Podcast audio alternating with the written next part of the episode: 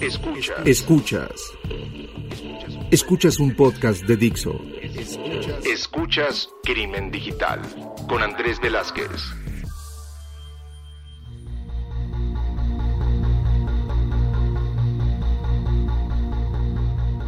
¿Qué tal amigos? Bienvenidos a esto que es Crimen Digital, su podcast de ciberseguridad, delitos informáticos, todo lo que tiene que ver con el cibercrimen. Mi nombre es Andrés Velázquez, me encuentran en mis redes sociales como arroba cibercrimen y pues saben que pueden llegar a seguir todas las redes sociales de este podcast, arroba crimen digital, crimen digital en Facebook o en la página donde también pueden llegar a mandarnos cualquier tipo de comunicación para saber qué fue lo que les gustó, qué no les gustó sobre estos últimos episodios o inclusive qué es lo que quieren llegar a que veamos hacia adelante. Pues muchas gracias a los que eh, en estas últimas fechas nos mandaron mensajes.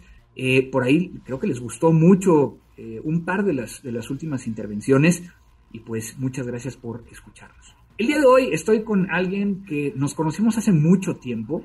Nos reencontramos gracias a que los dos somos profesores y ahorita vamos a platicar también de esa parte, pero que si bien no hemos estado en, eventos juntos tanto como, como a mí me hubiera gustado, que también hemos estado eh, hablando de muchos de los mismos temas, pocas veces hemos tenido la oportunidad de llegar a platicar así de one on one. Y por eso es de que decidí en esta ocasión eh, invitar a este gran especialista, una persona que inclusive ha dado conferencias en eventos internacionales que ahorita ya nos va a platicar. Y estoy con Eduardo Patricio Sánchez, que ya le pregunté que si Eduardo, que si Patricio y demás, ya me dijo que cualquiera de los dos, para mí siempre ha sido Patricio, entonces Patricio, mi querido Patrick, bienvenido a Crimen Digital.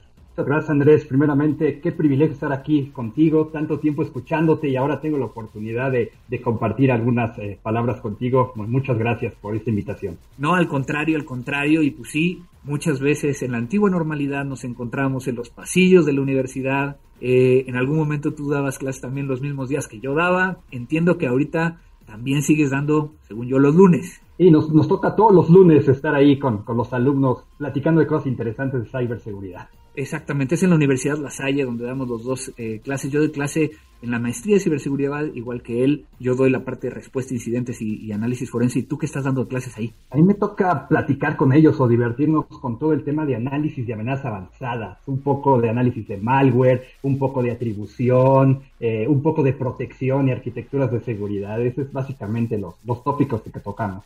Y pues precisamente creo que vamos a tener que hablar un poco de ello. Pero como lo hacemos aquí en Crimen Digital, por favor te voy a pedir que te presentes y que también nos compartas para todos los que quieren llegar a iniciar en este medio, pues cómo fue que llegaste a donde estás ahora. Excelente, Andrés, muchas gracias. Mira, fíjate que siempre me interesaron las cosas electrónicas, tecnología, y llegó un momento de tuve que tomar la decisión de poder estudiar alguna carrera. Mis padres me presionaban, ya decidete estudiar algo. Y en aquel momento yo quería estudiar alguna ingeniería relacionada con computadoras tuve que hacer algunas búsquedas, perdí la oportunidad de tomar el examen en la Universidad La Salle para ser cibernético y, literal mi madre me dijo, no te voy a aguantar más, tienes que estudiar algo. Y me recomendaron una escuela muy pequeñita que incluso ya desapareció, que se llama la Fundación Arturo Rosenbluth. Y ahí empecé a estudiar. Empecé a estudiar una licenciatura en sistemas informáticos.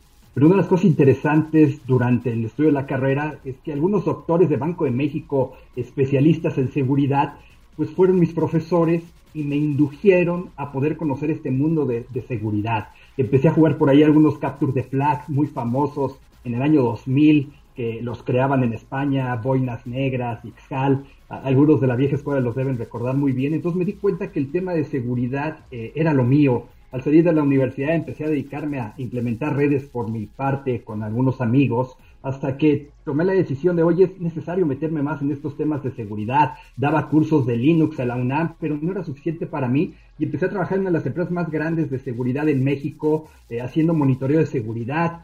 Estuve ahí cerca de seis meses hasta que me moví internamente al primer Tiger Team que creó esta, esta empresa llamada Citum. Y entonces empezamos a formar un equipo de hackers éticos, empezamos a crear cosas muy interesantes y ahí estuve eh, haciendo pen testing y, todos los temas ofensivos poco más de 10 años, hasta que hace aproximadamente 10 años, no 10 años, unos 8 años, me moví más al mundo defensivo con temas de inteligencia y amenazas, temas de ciberseguridad, temas de respuesta a incidentes, y pues básicamente es lo que he estado haciendo. Hace tres años doy clases en la universidad junto contigo, la, idea es compartir con la comunidad que, que podamos. Actualmente eh, me dedico más al lado de respuesta a incidentes, threat hunting, soy el líder técnico de un equipo para una compañía norteamericana, entonces básicamente es a lo que me dedico y cómo llegué a este tema creo que tenemos mucho que comentar, mucho, mucho también en común, que, lo hemos eh, platicado en, otras ocasiones. Y, el día de hoy decidimos el, platicar,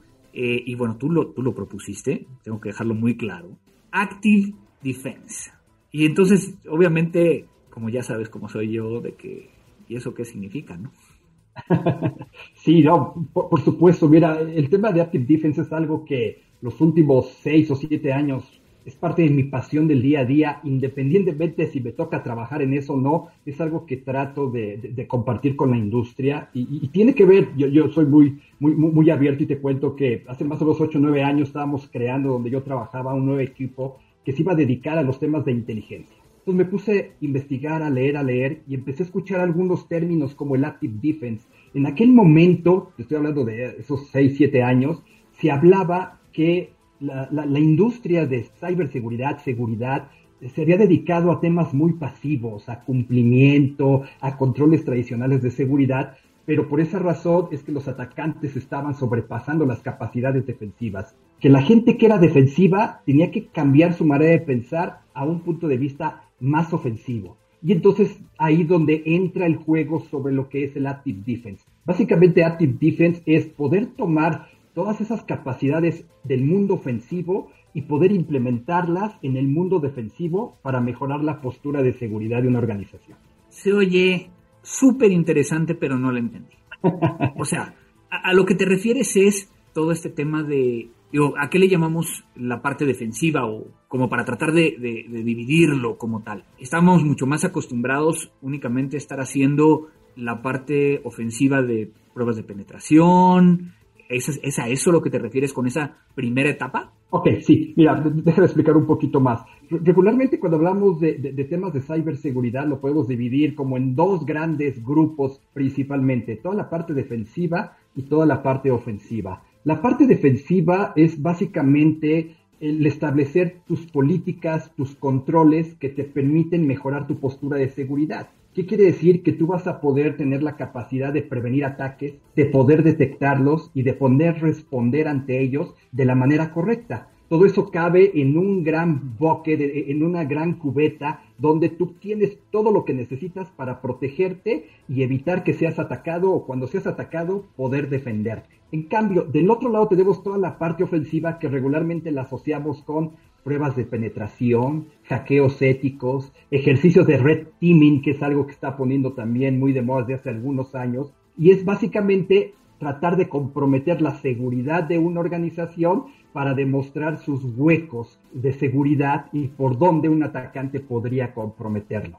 Y es obviamente donde, donde ahora creo que en muchas de las ocasiones hablamos de los rojos y los azules, ¿no? Este, como tal. Entonces, cuando estamos hablando del Active Defense, eh, y bueno, voy antes de, esa parte del Active Defense. Inclusive en muchos de los casos yo pensaría que había un, habría un tercer gremio, tercer grupo ahí, ¿no? Que es toda la parte de respuesta a incidentes y, demás, que todo mundo que estaba en, estos dos primeros, pues se va sumando a este tercer grupo dependiendo de ciertas necesidades, ¿no? Y es donde también muchas veces hemos platicado y, me gustaría escuchar también tu opinión antes de entrar a, a, lo que queríamos llegar a platicar. Que yo hay veces de que digo que el tema de forense y respuesta a incidentes en muchos de los casos, pues ni siquiera cae en un tema de ciberseguridad tanto ofensivo como defensivo, sino como que tiene una mezcla rara de que cuando no jaló ni el, ofensivo ni el defensivo, caes en ese, en ese, vamos a llamarle cubeta, como tú le dijiste. no, mira, yo, estoy completamente de acuerdo contigo. Eh, dependiendo de la literatura que lees, tú puedes establecer la, ¿Cómo manejas eh, tus roles y perfiles dentro de una organización? Muchos lo ponen eh, el grupo de respuesta a incidentes en la parte azul, pero yo concuerdo contigo que es algo que tiene que salir porque ni son completamente defensivos ni son completamente ofensivos, sino tienen que pensar de, esa manera Pero algo importante que quiero mencionar, Andrés, con los ataques que vemos recientemente, que van más allá de ataques tecnológicos o de vulnerabilidades técnicas, cuando los atacantes aprovechan procesos de negocio, incluso la respuesta a incidentes hoy tienen que conocer muy bien el negocio. Entonces es una mezcla muy interesante de perfiles, aquellos que hacen respuesta a incidentes y forencia digital, por supuesto. Y entonces, pues vámonos a, tratar de, entender esto un poco más. Entonces, esta parte de Active Defense tiene que ver con la defensa activa, no tan, tan quedándonos en, la parte de esperar, ¿no? Es correcto. Eh, cuando un arquitecto de seguridad diseñaba una red, trataba de diseñar grandes barreras que, no pudieran poder comprometer, como esos grandes castillos que estaban reforzados con un lago y tenían eh, pues muchos materiales que resistían asedios durante mucho tiempo. Esa era la seguridad pasiva que básicamente le llamamos. Sin embargo, era muy fácil para los atacantes sobrepasar estos controles y entonces necesitábamos encontrar una manera de poder ser más activos y no solamente esperar a detectar algo, era salir a buscar que algo sucedía, pero no había una línea que se definiera. Resultaba que antes solo hablábamos de pasivo o ofensivo, entonces que había el medio y era una zona muy gris, eh, muy interesante, que de, veras eh, empieza a ver la literatura y apenas en el año 2015, 2016 empezamos a escuchar de estos términos de algo que no es completamente defensa, pero no tiene que ver con los temas ofensivos y es una línea delgada, es una zona gris, que es lo que básicamente le llamamos el, active defense. Eh, ¿A qué le llamamos entonces active defense? Mira, a, a mí me gusta siempre utilizar como ejemplo lo que hizo la Universidad George Washington en el año 2016 generó un documento muy interesante donde trataba de establecer qué era este Active Defense. Y básicamente lo que decía es que cuando tú haces seguridad, te puedes hablar de dos temas, la parte pasiva que ya lo platicamos y toda la parte ofensiva. Y en medio hay actividades proactivas de búsqueda de información, de compartir información que te permiten estar en una zona de active defense. Para la Universidad George Washington ellos establecen eh, básicamente cosas muy comunes, pero que en su momento era algo novedoso. Una de ellas es compartir información. Si yo ya sé cómo un atacante está comprometiendo las organizaciones, ¿por qué no lo comparto con el resto de organizaciones para que se puedan eh, proteger? Entonces, el famoso information sharing es uno de los temas de Active Defense. Otro de ellos tiene que ver con eh, todo el tema de deception, que se basa mucho en los honeypots, aunque es un concepto un poquito diferente. La idea es implementar políticas y tecnología que permita engañar a los atacantes, permita desviarlos, eh, permita llevarlos por otro lugar. Todo lo que tiene que ver con deception también tiene que ver con eso. Estás hablando de information sharing y de, y de, deception como estos dos primeros. Sé que hay otros, pero obviamente cuando hablamos de information sharing, ¿hasta dónde llega? Llega hasta, hasta poder llegar a compartir esos indicadores de compromiso por medio de herramientas automatizadas o de colaboración como un, un MISP, este, o, hasta dónde va esta parte de information sharing. Ok, mira, es un tema muy, muy interesante. Una de las cosas que me gusta en nuestra industria es que somos muy prácticos y casi siempre todo lo terminamos aterrizando a algo tecnológico y a algo automatizado. Eh, sí, la primera gran fase del information sharing es tomar los indicadores de compromiso, poder colocarlos en alguna plataforma, como bien lo mencionas, como MIS, interconectar diferentes eh, MIS de diferentes organizaciones y poder eh, compartir estos indicadores de compromiso. Sin embargo, podemos ir un poco más allá. Eh, es posible que tu audiencia conozca lo que es el famoso framework del ATAC, del MITRE, donde establecemos las tácticas, técnicas y procedimientos de los adversarios. También esa información es algo que se puede compartir. Y para terminar la idea, otra de las cosas que compartimos o es muy común en la industria es hablar de los famosos trends. Es, ¿Qué está pasando? Oye, ¿se han incrementado los ataques de negación de servicio? Sí. ¿Dónde? ¿Por qué? ¿Y cómo? También todas estas estadísticas que compartimos sobre ataques adversarios es parte de compartir información, Andrés. Y es, es, es interesante, a lo mejor muy rápidamente me, me gustaría rebotar un par de ideas ahí. Creo que uno de los grandes problemas no es tanto de que nosotros como técnicos estemos dispuestos a compartir esta información, pero muchas veces por términos legales las organizaciones no quieren compartir esto. ¿Cómo podemos llegar a darle la vuelta a ese pues estigma ¿no? que existe de que no compartas nada porque van a saber que, estoy vulnerado? Entonces, ¿cuál sería tu, perspectiva al respecto? Mira, e, e, es un tema súper interesante y va a variar eh, la, manera en que cada organización lo pueda eh, querer afrontar porque depende mucho la legislación de cada país. si tú estás en un proceso de respuesta a incidentes en ese momento y el proceso incluye eh, que has sobrepasado o tienes que incluir algún tema de orden de ley, alguna eh, organización, el FBI o la Guardia Nacional o la Guardia Civil Española están eh, trabajando, pues tú necesitas que tu área legal te diga hasta dónde puedes compartir la información. Muchas veces no puedes compartir nada. Sin embargo, eh, por, eso hemos definido como industria los famosos indicadores de compromiso, que son iguales a un valor hash de un archivo, una dirección IP, incluso el nombre de un este, artefacto malicioso o cierta información que es lo suficientemente valiosa, o como nos gusta decir en la industria, accionable, y que no puedes trazar el origen real de dónde viene, ¿no? Oye, si yo comparto, oigan, cuidado porque este es el nuevo hash de un ransomware, lo compartes con la industria, la industria lo toma, lo bloquea y es muy difícil hacer esa trazabilidad hacia atrás. Pero si tú quieres compartir información relacionada con quién está detrás de un ataque, cuáles son las tácticas, técnicas y procedimientos, ahí sí va a depender mucho el país en el que estamos y siempre vamos a necesitar el apoyo legal para que nos digan hasta dónde debemos compartir, Andrés.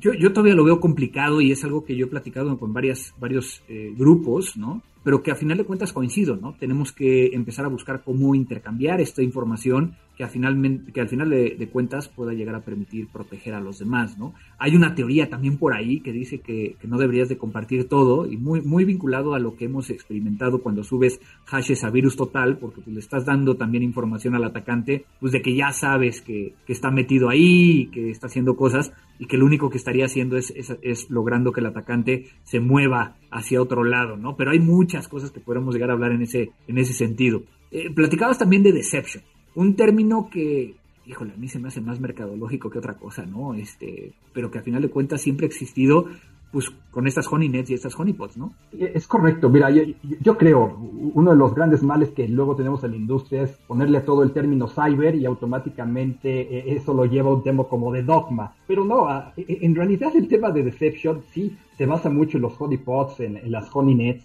eh, que originalmente tenían un objetivo de, sacar estadísticas de, las amenazas, el malware que podían captar, en el caso de, de, Garden me gusta cómo lo establece porque eh, ellos definen que Deception al, final es la implementación de algún control tecnológico, pero también de proceso que te permita desviar la atención de un atacante, de un adversario, como nos gusta llamarlo. Esto puede ser tan simple como colocar algún dispositivo en tu red que haga la simulación de un sistema Windows o Linux o un sistema de, voz IP para que el atacante lo pueda descubrir. Pero también eh, tú puedes implementar esto en redes sociales, por ejemplo, ¿no? No sé si te ha tocado ver, pero en ocasiones en estos sitios de internet donde buscamos gente, pues damos una lista espectacular de todos los conocimientos y tecnologías que tiene una empresa y entonces el atacante sabe qué tecnología tiene. Algunas organizaciones incluso eh, en este tipo de sitios públicos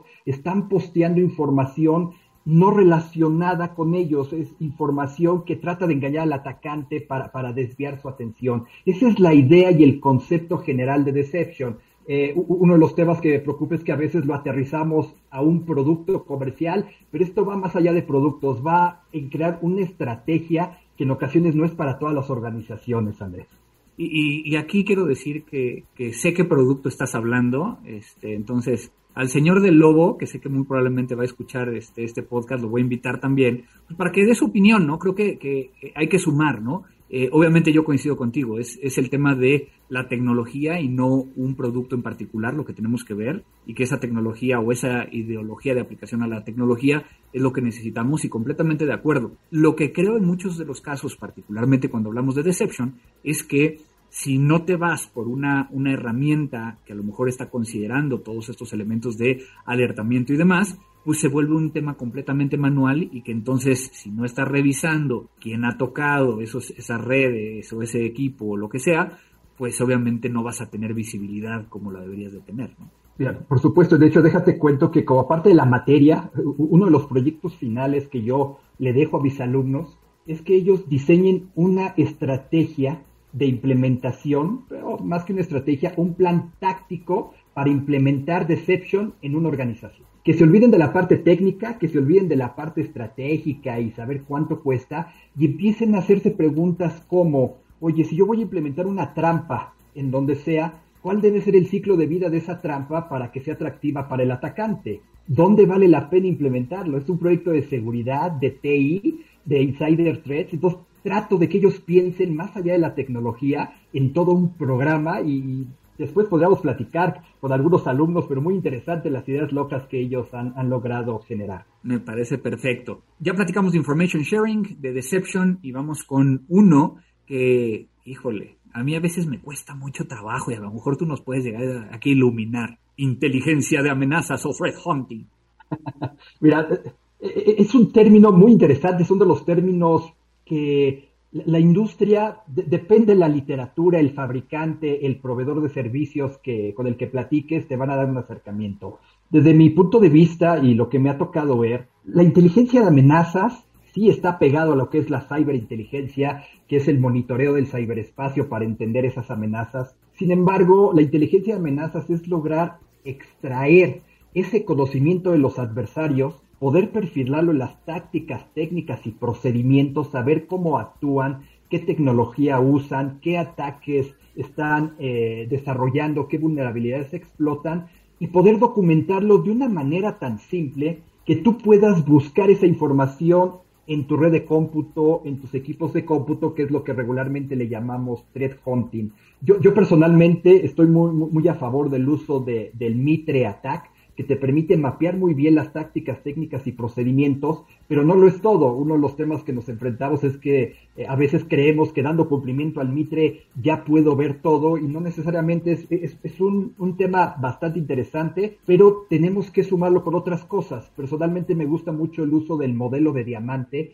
el cual establece cuatro preguntas básicas que tienes que responder de un atacante. ¿Quién es? quiénes son sus víctimas, cuáles son sus capacidades y cuál es la infraestructura o sus TTPs que utiliza y qué lo motiva. Cuando tú lo logras poner eso en un diamante o en un rombo, como le decimos en algunos países de, América Latina, tú puedes saber quién está detrás de un ataque y para ti es fácil poder identificar ese footprint, eh, esos patrones que utiliza y poder saber si te ha atacado o no te ha atacado. Y, va más allá de un hash malicioso que compartes para hacer inteligencia de amenaza, sino es entender qué motiva un atacante y qué capacidades tiene. Que, que, muchas veces me ha tocado ver que se confunden, ¿no? O sea, lo que están buscando es hacer threat hunting con los indicadores de compromiso que se bajaron de, algún lado, que encontraron en Internet, y, simplemente buscarlos por buscarlos, sin ponerlos en el contexto que estás diciendo del, rombo, ¿no? Por supuesto, y mira, eh, a mí personalmente me gusta mucho, no aplicar completamente, pero sí utilizar parte de esta metodología Tahiti que se utiliza para el threat hunting y lo primero que tú estableces es una hipótesis. Oye, ¿cuál es la hipótesis? La hipótesis no es si APT1 me ha comprometido o no, la, hipótesis tiene que ser algo más puntual. Oye, ¿tendré un canal de DNS por ahí donde están exfiltrando información? ¿Sí o no? Sí. ¿Tengo la visibilidad para detectarlo? ¿Sí o no? Que no. Pues simplemente el control, la visibilidad, la captura del log establece un tiempo en que vas a estar capturando y después valida si existe o no. Porque estoy de acuerdo contigo, a veces el threat hunting simplemente pensamos que es bajar una dirección IP, un hash, y hacer pattern matching, ¿no? Que es el, otro término, y tratar de buscarlo. Eso está muy cercano a la detección y es un tema interesante, pero lo, importante es basarnos en, en, hipótesis, en si tengo la visibilidad o no, y son ejercicios no tan simples a veces, ¿eh, Andrés? Y, ahí a lo mejor haría un pequeño paréntesis, ¿no? Y acabas de tocar un tema que, a mí me, está apasionando mucho, ¿no? Ciberseguridad está careciendo de visibilidad y es nuestro, nuestro peor mal. Mira, es un, tema importante. Yo, podría responder ah, así, lo primero que viene a mi mente, la respuesta es sí, pero no es una visibilidad de falta de bitácoras, de falta de tecnología. Mi percepción es que nos falta visibilidad en entender los procesos de negocio pensamos que porque yo sé analizar tráfico, lo voy a poder analizar en un banco o lo voy a poder analizar en un retail, pero se nos olvida que en esas redes de cómputo, en esas redes están corriendo procesos de negocio diferentes. Entonces, si yo no entiendo cómo funciona un proceso de negocio desde el lado técnico, va a ser muy difícil que yo pueda identificar ataques.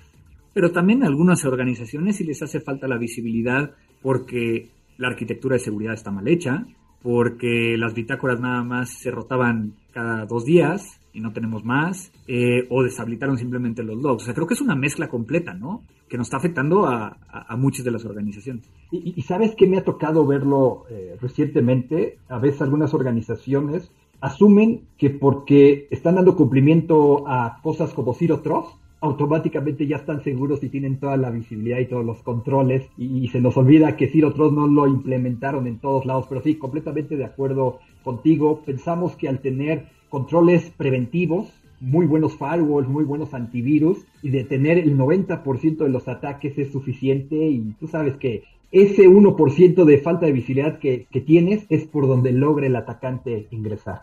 El atacante ya no hace barrido de puertos.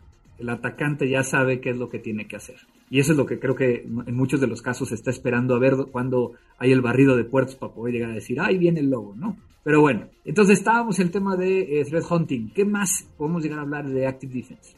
Mira, hay otros temas que aunque la industria se involucra, resulta que no tenemos la atribución de hacerlo. Dentro de Active Defense también se habla, por ejemplo, de esos esfuerzos coordinados, donde alguna organización, por ejemplo Microsoft hace mucho estos ejercicios, se coordina con Europol, con Interpol, con el FBI, con diferentes órganos de ley alrededor del mundo y se encargan de desactivar una botnet. Ya tienen muy bien conocido qué servidores están involucrados, cuáles no, y en una actividad coordinada, global, en un día en particular, desactivan una botnet. Ese tipo de ejercicios también son reconocidos como temas de Active Defense, Andrés. Pero como bien decías, no todo el mundo tenemos las atribuciones para poder llegar a ejecutarlo. ¿Cuántas veces no nos ha tocado un cliente que dice, oye, pues me están atacando desde este lugar, pues quiero contraatacar, quiero que... Y pues, ¿qué onda? Sí, por supuesto, ¿no? Eh, que es otro de los temas que hay una línea muy delgada, el famoso hacking back o bad hacking, dependiendo de dónde lo, leas, es como lo mencionan, es si alguien ha logrado comprometerme, pues yo podría hacer un contraataque y, podría saber qué es lo que está pasando, ¿no? Es un tema muy complejo. Eh, la, gente que nos dedicamos al lado defensivo, sea de manera pasiva o sea de manera activa, creo que en algún, en algún momento hemos tenido eh, el interés de saber quién realmente está detrás de un ataque eh, y tratar de sobrepasar las capacidades que tenemos. déjame comentarte algo muy rápido. Esto realmente no es tan nuevo. Incluso en los Estados Unidos hubo un famoso acto en el año 2017, eh, la, famosa, el HR 4036, que se llamó el Active Cyber Defense Certainment, que tenía como objetivo tratar de definir desde el punto de vista de la ley qué capacidades tú puedes tener desde el lado defensivo. Ejemplo, si yo logro encontrar que hay un dispositivo de hardware en mi red de cómputo que no es mío y que ese dispositivo de hardware está mandando una señal de Wi-Fi, la cual puede estar llevándose información, ¿qué puedo hacer con ese dispositivo? Puedo tratar de comprometerlo, puedo escuchar la señal, puedo saber a dónde va, incluso si tiene una vulnerabilidad, yo podría explotarla para poder saber quién está detrás del ataque. No había una certidumbre en los Estados Unidos y en muchos países de Latinoamérica no tenemos una certidumbre de qué podemos hacer y qué no debemos hacer.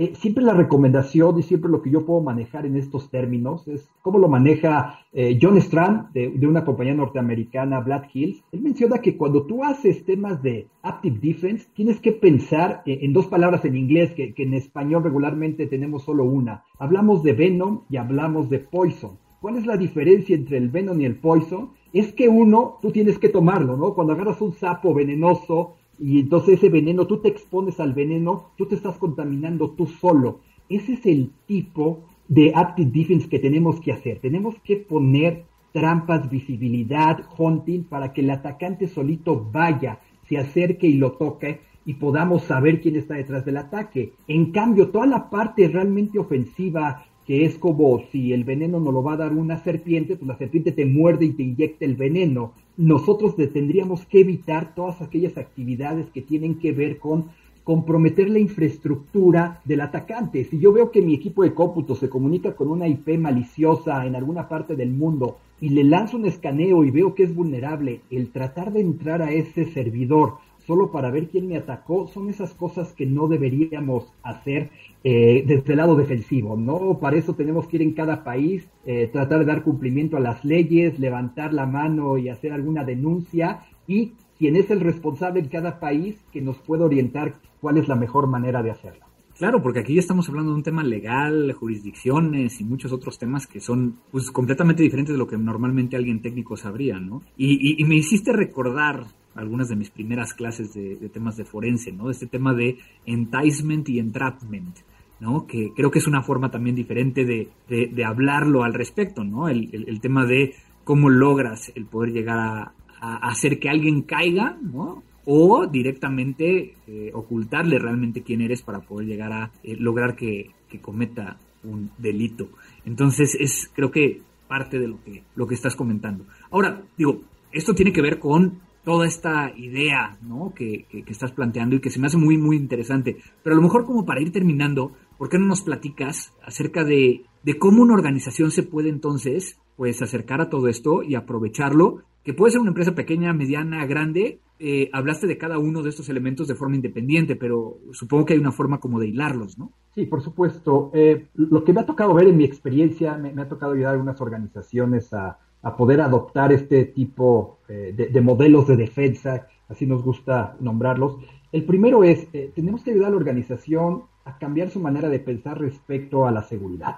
Eh, la seguridad no es simplemente comprar tecnología y no es simplemente dar cumplimiento a cualquier eh, normatividad o regulación a la cual estemos eh, o, necesitemos dar cumplimiento. Cuando logramos que la organización acepte que esto va más allá de dar cumplimiento a PCI tener un CIEM de última generación, entonces podemos empezar a implementar algunas cosas eh, importantes. Me ha tocado ver que, por ejemplo, en Latinoamérica, una de las cosas eh, que es muy fácil de poder adoptar es el comenzar a compartir información. Eh, me ha tocado saber que incluso muchos de los CISOs, no solamente en México, en Argentina, Chile y Colombia, que es donde tengo algunos amigos CISOs, incluso tienen sus canales de Signal o de Telegram extraoficiales donde empiezan a compartir información entre ellos. Entonces, eh, eh, las organizaciones tienen canales extraoficiales donde comparten información. Es común, es normal. al final, la industria de seguridad sigue siendo pequeña en Latinoamérica y todos tendemos a conocernos. El siguiente paso sería formalizar el compartir información por canales oficiales.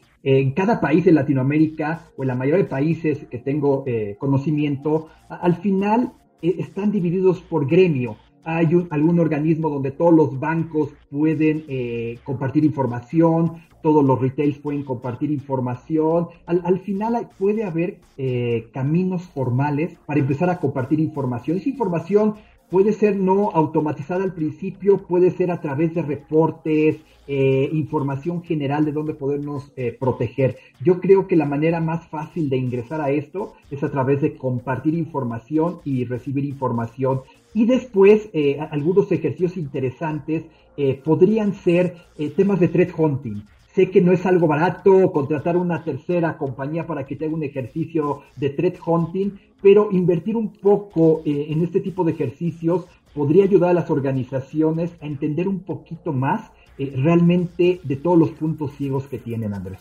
Súper. Digo, obviamente creo que también estamos hablando de, un, de una madurez, ¿no? O sea, creo que el tema de information sharing es, es, muy bueno el, iniciarlo, pero pues conforme vas avanzando, a lo mejor empiezas a adoptar o acercarte más hacia Mitre, este, eh, lo platicamos en algún momento con Red eh, en, este podcast, y entonces como que es este, este modelo de madurez, ¿no? Sí, por supuesto, incluso eh, aquellas organizaciones que son parte de corporativos más globales, regularmente ya tienen una estrategia de cómo compartir información, qué se comparte, de qué manera, y ellos van más avanzados, ¿no? Para aquellos que somos más locales, sí, eh, nos va a costar un poco más de trabajo, pero es iniciar. al final, organizaciones como el Mitre nos permiten empezar a descargar parte de su información. Hay muchos lugares donde los fabricantes nos entregan sus documentos de manera anual eh, y entonces puedes ver más o menos las tendencias y tratar de aplicar esas cosas. Hay muchas fuentes de información importantes, libres, donde no tienes que pagar por ellas es otro de los temas importantes porque luego te los quieren vender. Pero bueno, mi querido este, Patrick, muchísimas gracias por la oportunidad de, platicar el día de hoy contigo. ¿Algo que quieras llegar a, compartir para cerrar eh, esta excelente plática contigo? No, pues simplemente agradecerte nuevamente por esta oportunidad y a tu audiencia decirle que el tema de la ciberseguridad es apasionante, tenemos que vivirlo en el día a día y hagamos más comunidad. Es una de las cosas que necesitamos. Por ahí tuviste un podcast sobre temas de comunidad. Yo creo que todavía nos falta un poquito de más comunidad en Latinoamérica en estos temas, pero vamos muy bien, Andrés. Perfecto. ¿Dónde te pueden llegar a localizar si es que alguien quiere llegar a pues, intercambiar alguna idea contigo o solicitarte más información? Pues sí, sí, por, supuesto, mis redes sociales todas son eh, idénticas, eh, arroba Darslacker. Eh, Darslacker es eh, pues básicamente D-A-R-K-S-L-A-K-E-R y ahí me pueden encontrar, me contactan y podemos platicar en, cualquier momento. Perfecto, pues muchísimas gracias por estar con nosotros de nuevo aquí en Crimen Digital y pues ojalá regrese pronto esta nueva normalidad o por lo menos que nos veamos en los pasillos de la universidad para poder llegar a seguir platicando. Gracias, Andrés. Esta fue la charla del día de hoy. ¿Qué les pareció? Un gran tema. Yo creo que eh, hay que entender que este, este, esta situación de la ciberseguridad siempre está evolucionando, siempre trae cosas nuevas. Y yo creo que una de las cosas con las que me voy de esta plática es cómo logramos el poder llegar, lo voy a poner en otras palabras, a innovar en ciberseguridad, en buscar nuevas formas en hacerlo. Y no me refiero en conseguir una nueva software o hardware. Muchísimas gracias a todos los que nos están escuchando, gracias a Vero en la edición y producción de este podcast, a Dixo, que es nuestra casa, donde nos eh, ayudan a estar presentes en todas estas redes. Mi nombre es Andrés Velázquez, sigan a nuestras redes sociales de Crimen Digital, mándenos mensajes. Esto fue Crimen Digital. Crimen Digital.